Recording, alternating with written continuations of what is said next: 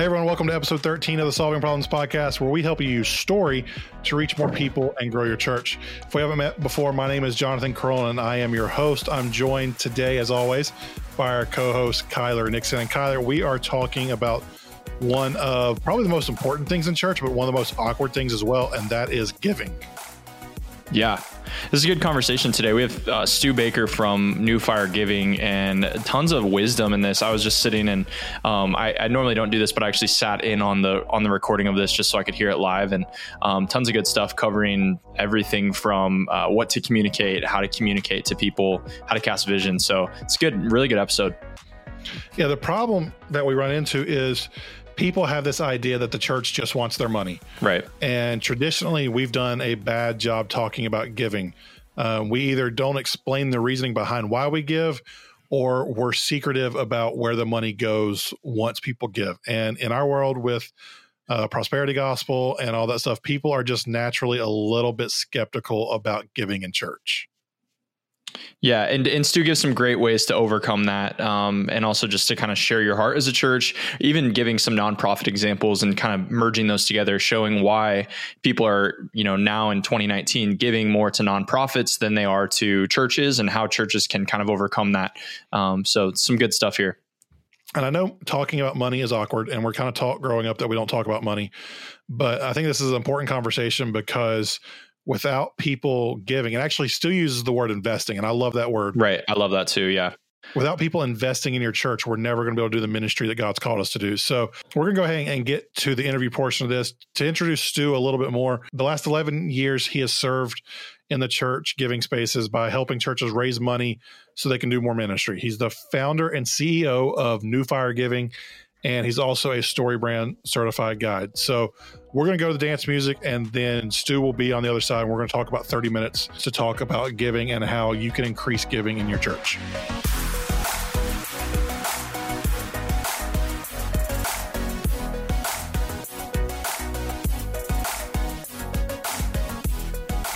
We're here with Stu Baker. Stu, go ahead and say hey to everybody. Hey, everybody. Uh, today's episode, if you skipped over the intro, is all about giving and the things that go along with it in the church world. And Stu, we're going to start with the big question first. When churches talk about giving, what's the single biggest mistake you've seen them make? Coming right out the gate. Hey, Jonathan. Yeah, just a little bit. Yeah, I would say the biggest mistake we see churches make, and this is, you know, it's a broad, uh, a broad answer here, but ineffective communication um, you know, if you're diving a little bit further in, is they don't ask, which you would think. I mean, that's one of the most simplistic components of it. But uh, you know, in in our experience, you know, pastors often have time, you know, trouble whether it's during the offering, you know, clearly articulating, all right, here's here's why you should invest in what we're doing as a church, and here's how you can do it. I, I love that word you just used there. You said invest in what we're doing as a church. In most contexts, we we call it giving, or we call giving back, or we call tithing. You chose that invest word for a reason. So, can you explain like why you used the investing word instead of just your basic giving? Sure. So, you know, and that's really how how we approach giving with with every church because you, I mean, you're sowing a seed. You, it's not just a here's my money. You're investing in the growth of that ministry. So from, you know, from a donor standpoint, or if I'm a church member, um, you know, obviously I, I, believe in what they're doing because I keep coming back.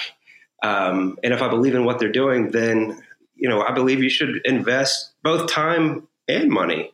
And because when you when you do that, then um, the the church then has the ability to achieve more of what the, what they set out to do and what the pastor got into ministry originally. Um, you know, to be able to have a greater reach and impact in their community. One of the the best things with that I've ever seen is the church I went to in college. I have yet to see a church do this again since then. We were doing a series um, he called it the power of 10 and the fact that i remember this over 10 years later is kind of incredible. But uh, he did a one as part of the series did a sermon on giving and sermon on tithing, and he put on the screen how much our church brought in annually in tithes, just the number. And next to that, put how many adults we had in the church and what the average giving or the average household salary in our city was. And then multiplied that together and then looked at like, so we have this many people. If we, if everyone here tithed, this is how much money we would be bringing in. As, and, and put the two numbers next to each other. And then he didn't stop there with just the money. He goes, if we had this difference, this is what we would be able to do. And then he just started listing the organizations that we partnered with of where that money would go to and was super transparent about like, hey, the reason we're asking you to invest, to give your tithe is because we want to do more work with this organization. We want to take the gospel to these people with with this and straight up just said, "Hey, this is where your money's going." it doesn't he like i drive a 96 honda or whatever it was at the time so he he took away those worries of like the pastor driving a brand new cadillac or the money going to exorbitant things that don't need to be there. But he straight up said hey if you guys did this if you invested this is what we would be able to do. Yeah i love that. And i mean you said transparency here makes such a difference. You know, when I think it goes back to, and you know, it's a it's a bigger issue that we all face. I mean, um, growing up as a kid, you're taught two things. You're taught, hey, don't talk to strangers and don't talk about money. So, like, we have this this you know fear of talking about money ingrained in us, and it's not our fault. I mean, that's what we've been taught since we you know since we could crawl. And um, but what that leads to is, you know, I, I, can't tell you how many church services I've been in where, you know, it comes, you know, for, it comes time for the offering and, you know, whether they pass a plate or whether they have buckets in the back.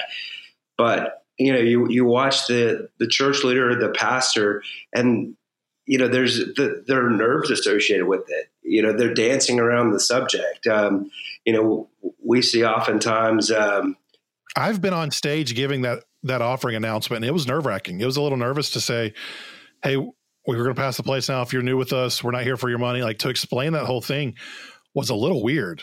Right. I mean, you're talking you're talking on the most awkward subject, uh, at least top three awkward subjects that you can talk about in church.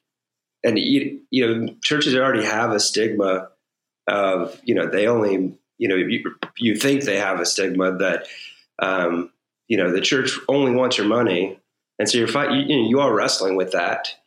Um, but you know, when you're when you're hopping up there, if you know, again, it's simple. It, it goes back to all right. If you can articulate here, you know what you're doing as a ministry, you can do that where a five year old can understand that. Then connecting that to why someone should invest, in theory, should be a lot simpler than we often make it. So that leads to the next question I had written down for you. And it's how should we frame our messaging when it comes to giving? Because, like you said, many people think the church just wants our money. And we have a messaging problem when it comes to talking about giving. So, what should that messaging look like? Sure. what's what's crazy, and um, and this is why you know I believe every um, why the StoryBrand framework is so powerful um, for not only business but for churches. Because um, you know if you if Jonathan go to like 15 different church websites this afternoon and you're going to see chances are 15 of the same mission statement whether it's to love God love people we serve the world um, which you know that all good things right? But let's take that a step further. You know as a church from a messaging standpoint, what are you trying to do? Um, and that can be, you know, there are a lot of churches who are heavily focused on community outreach. Uh, there are churches that are passionate about international missions. There are church churches that are passionate about, uh, you know, recovery. There are churches that are passionate about, um, you know, having a vibrant kids ministry. I mean, all of these are good things. There's no right or wrong answer. However, when you can you know, really look inward and say, you know, what's the DNA of our church? What are we trying to achieve here? Um, that is actually the first step. that uh, you know, if you if you you know, the litmus test here is, uh, you know, if you're in conversation with the pastor or any volunteer for that matter, is hey, you know, I've heard about I've heard about this church. You know, why should I come to your church? And if we can't articulate that, then why would anybody ever want to give money to it? Precisely. 100%. I work with a church that I've been with them since before they planted, and they're now, I think, three, three and a half years old or so. They did an offering before Christmas this past year, um, where going back to what they're about, they have a love God, love people change the world type of mission statement like a lot of other churches but they're super specific on what they wanted to do and for their year end giving they said hey here's what we're going to do 100% of what we raise over the next three weeks is going out. We're not keeping any of it. And they said 30% of it was going to a church plant they're supporting in Brooklyn, 60% was going to towards a global partnership in Mumbai, and 10% was going to a family of missionaries in Laos. And they said that from the very beginning said, "Hey, this is where your money's going. This is where your money's going." And this church of about 500 people or so, if that, they raised almost $48,000 in two and a half weeks that then turned around and was given away because they had a clear message for what they were going to do with it and it fit the vision statement and the mission statement that they've been preaching since they started the church. Yeah, Jonathan, I think there's a there's a common misconception that you know church leaders often face in that um, we we think that the people in our church aren't generous or they don't want to give or it's a burden on them to give. When in the reality is the opposite is in fact true that I mean, these are people that that's why they're in your church. I mean, they're they're they're coming to your church because they want to be part of something that's bigger than themselves. And when you open the, you know, just like that example you just gave, I mean, uh, when you invite them in and provide them an opportunity where um, they can be a part of something bigger than themselves, then oftentimes they're jumping at that chance and they'll respond. Um, but if we're, uh, you know, going back to the messaging, if you're not clear why they should come to your church, then chances are you're not going to be clear as to why they should give to your church.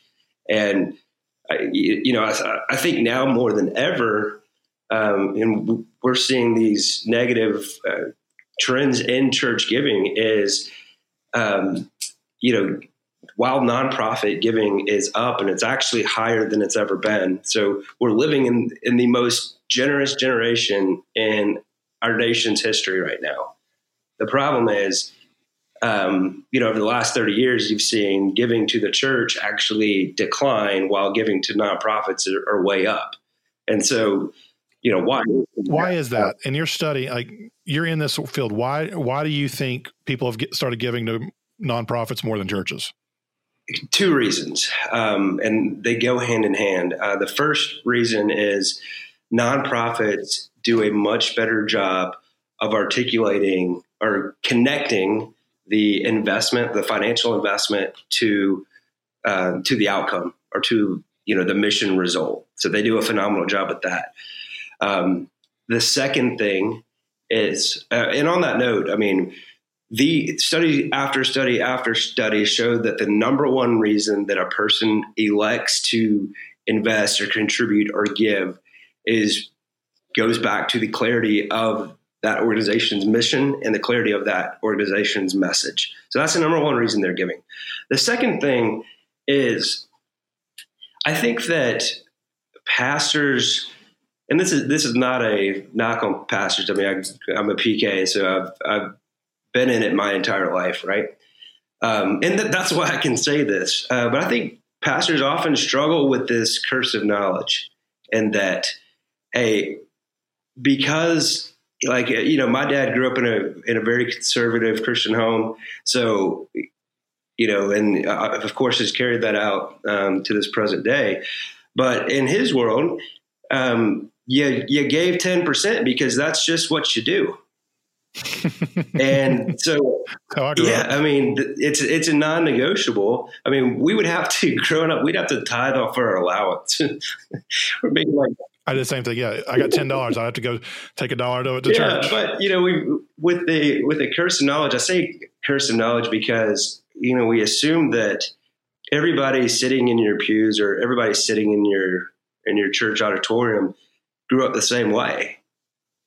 When you know the reality is, uh, people you know that didn't grow up in the church and they're visiting, and they're part of your church. They don't know, and you know, and so they're not going to know if you don't clearly tell them. Does that make sense? So because it, yeah, but because it's awkward for us, and because we just assume that church people know what why they should tithe and give, we don't talk about it. But that le- that doesn't motivate people in the church to give, and it doesn't explain to new people why they should jump in. And one of the things uh, I recently listened to a podcast with the founder of Charity Water. love Charity Water. His story is incredible. Um, I never heard it before, so I was it was, was really entertaining to me. But he talked about when he first started the nonprofit that the people he would go to to ask them to donate, they were super skeptical because they didn't know where the money was going and they'd seen people take advantage of charity before. And I think we're in the same spot. We've seen prosperity preachers, we've seen the bad side of church giving, and people, for better or for worse, probably for worse, have a negative connotation when it comes to giving in church, which I think leads to that nonprofit. And you said nonprofits show what they do a little better. So, what Charity Water did, they did two things I thought was really interesting he didn't guilt people into giving. Where in the past, um, I think the church has done this, and non nonprofits and charities definitely did it. They showed pictures of starving kids and said, "We need you to help them." Um, they played on the failure bucket and said, "We can't do this without you." Whatever. What Charity Water decided to do was they they're going to throw a party for clean water and they went success bucket, success bucket, success bucket, and just started celebrating all the clean water they were giving away. So they were calling people to something, just like my pastor in college did. He was they showed people, hey, this is what your money can do. Imagine a world where people had clean drinking water. And so in churches, it's imagine a world where we take the gospel to people in wherever. Imagine a world where we support this organization, or imagine what we can do if we had this much money to invest in our city so that we could reach more people. Um, so it's calling them to something. But then they took it one step further and he wanted it to be where everyone can know where their money went. So they were incredibly transparent. And they, he even took it a step further than what churches can do. They set up two different bank accounts to where people can donate to the clean water or people can donate to the funding of the actual nonprofit the organization which i don't think churches can get into. Um, that's a bigger conversation than we're having right now. But the point of it was that they wanted people to know where the money was going. They didn't want to hide it. They weren't scared of people asking where's the money? And i think in churches because we've sat through that three hour business meeting where, where Betty Sue questions everything. We try to be kind of vague, and that's counterintuitive to what we need to be doing. Yeah, spot on. And I, mean, I just pulled up, you know, looking at Charity Water's site. It's so it's so crystal clear. Not only what their mission is, um, but I love that. I mean, their their CTA, their call to action is forward facing, give monthly. That's the first thing you see.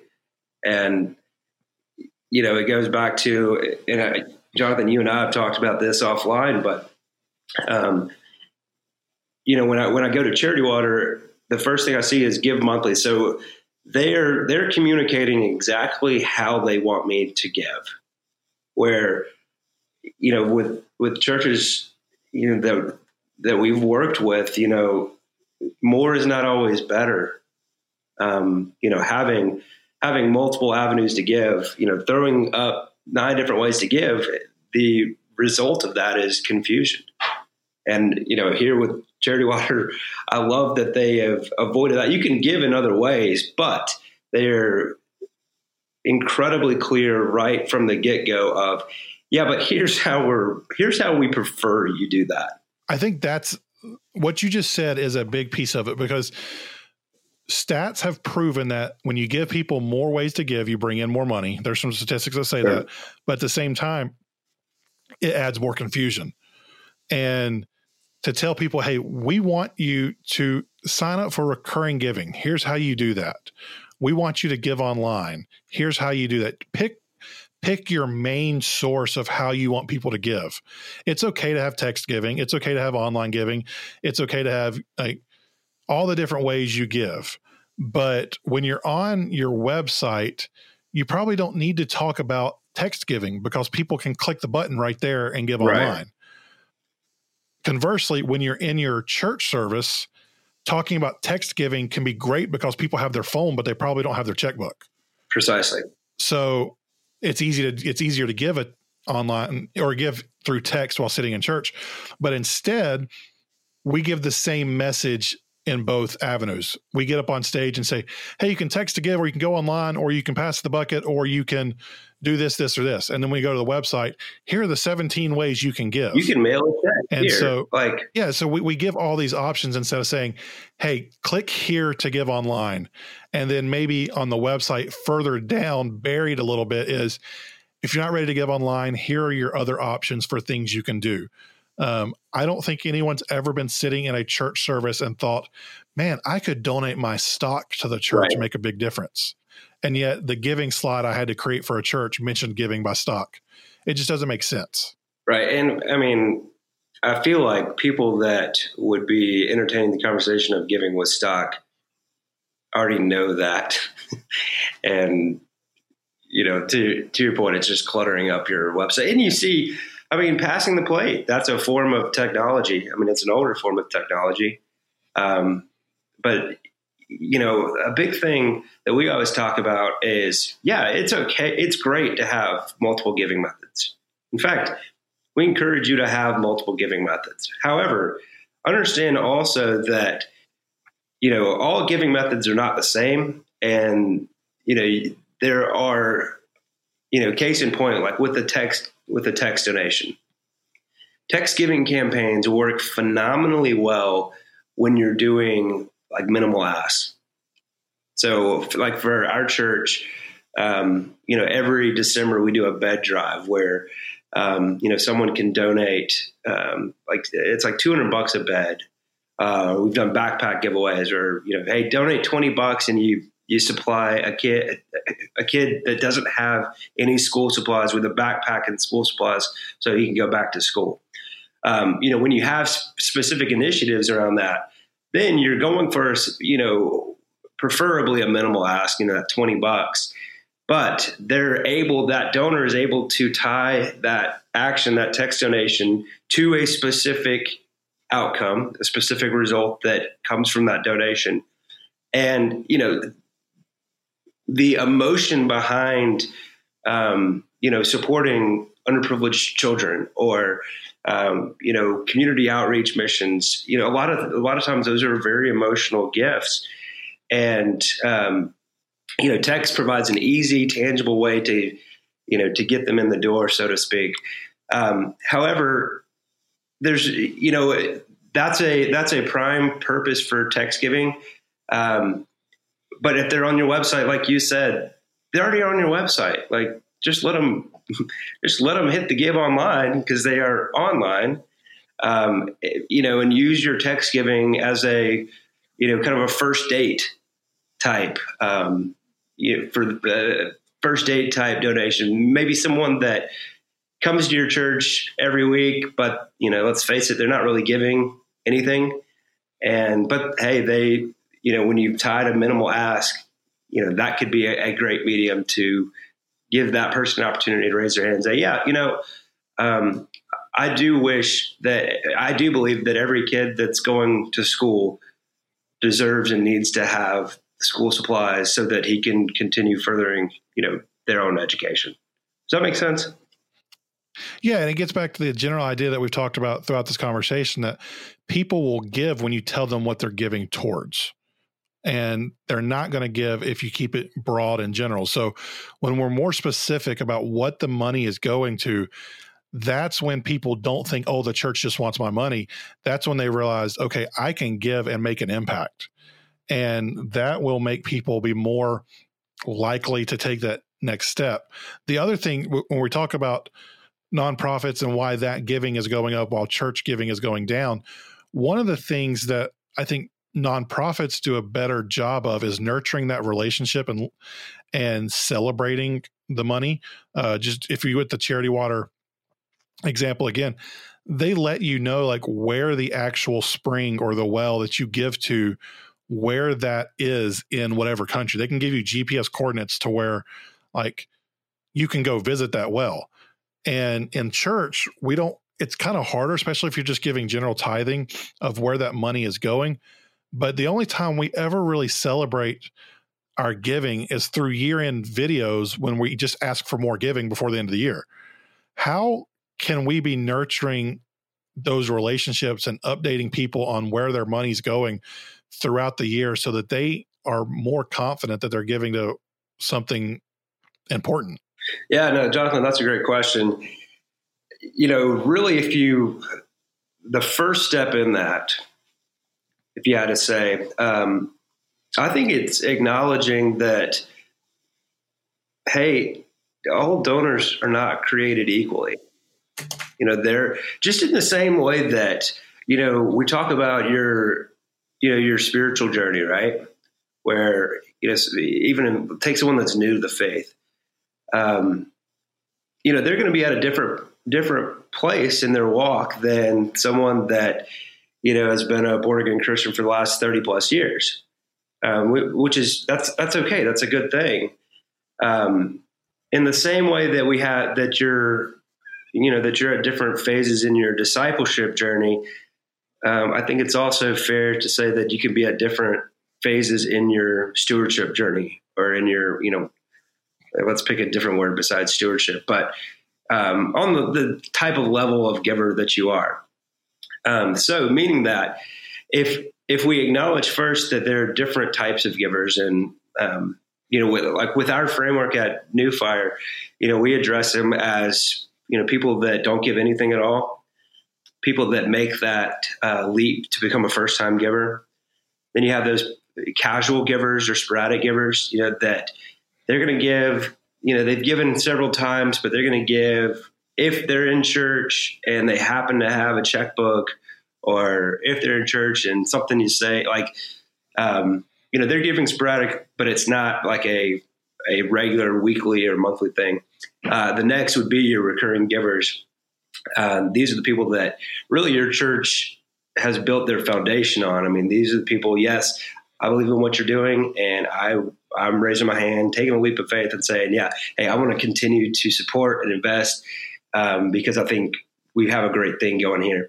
Uh, then you have like your impact givers, your legacy givers. These are your you know your key volunteers that I mean they they are bought in, man. Um, so understanding if you have different types of givers, then your the way that you thank them is completely different. Um, you know, going back to you know a person that decides to give for the first time, that's a that's a major decision. That there's a lot of emotion that go into it. And we talked about this at the beginning of our conversation. You know, with church leaders facing this curse of knowledge, you forget what it's like to give for the first time. Yeah, that's scary. When reality is the your tithers, your you know your impact givers, your legacy givers, those people were all at one point first time givers and so if you approach it and shift, you know, shift the way that you know that you thank your donor. So when when that person does raise their hand for the first time and say, "Yeah, all right, I'll, let's do this. I'm I'm going to give," then please thank them. you know, like um, because the the thank you follow up strategy, and you know you can use some automation. Uh, I know a lot of churches uh, write personalized thank you cards, um, which I think is brilliant. Um, but that person that you know has given for the first time, they're looking for two things. They're looking for gratitude, and they're looking for assurance that their investment is making, in fact, a difference. And if they see those two things, then they'll give again. And you've you've helped lead this person that that you know a couple months ago never gave at all, and now they're you know moving along the spectrum and they're becoming a person that um, you know begins to seriously in, invest financially in, in your church. That's really good. And giving is a topic that, like like most of our topics, could go longer, but we want to respect your time.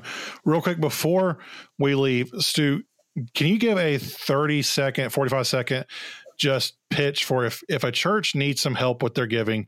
Um, how can you guys at New Fire help them out? So we want to be able to let them know what their next steps could be if they need some help. Yeah, absolutely.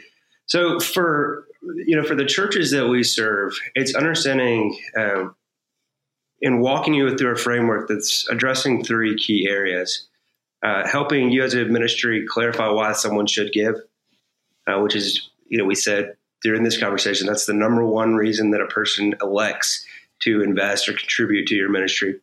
Uh, the second thing is we make how they give uh, extremely easy. And so we do this with online giving, with mobile giving, with text giving, with kiosks, understanding, hey, most people don't carry checks anymore. So providing the technology for them to do that. And then if you've clarified why that they're giving, and now it's easy as to how they can give, what do you do when they give? How do you celebrate the impact that's taken place? So, uh, you know, for churches that are um, you know, whether it's you're looking for new givers, whether it's um, hey, you have a lot of people coming through the door and they're giving, but how do we, you know, how do we nurture that relationship so that they're um, more consistent, recurring givers in our church? Um, you know, that would be a big thing. And then for for a lot of churches that, hey, you know, you've had digital giving for years and it's it's working great, and you're seeing, you know, 85% of your givings digital, and you hope to be at 95 by this time next year but you're just not sure if if you're overpaying. Um, you know, for a lot of churches that we that we serve, we come in and um, you know just make sure that you're you're set up from a you know rate standpoint. So I, you said what two and a two and a half minute commercial there? Yeah, sure, we're good with that. All right, awesome. Uh, Stu, thanks so much for being with us. Uh, that's it for today's episode. If you want to know more about New Fire Giving and how Stu and his team can help you, head over to newfiregiving.com and they'll be able to help you out. Next week, we're going to be talking to Drew Powell from Crosspoint Church. We're talking about next steps, half steps, how to call people to action, and then how to give them an option if they're not ready to fully commit to whatever we think is next, because we always want people to be moving forward. As always, if you want to get in touch with us, I am at Jonathan underscore Carone on Twitter and Instagram. Kyler is at Kyler underscore Nixon.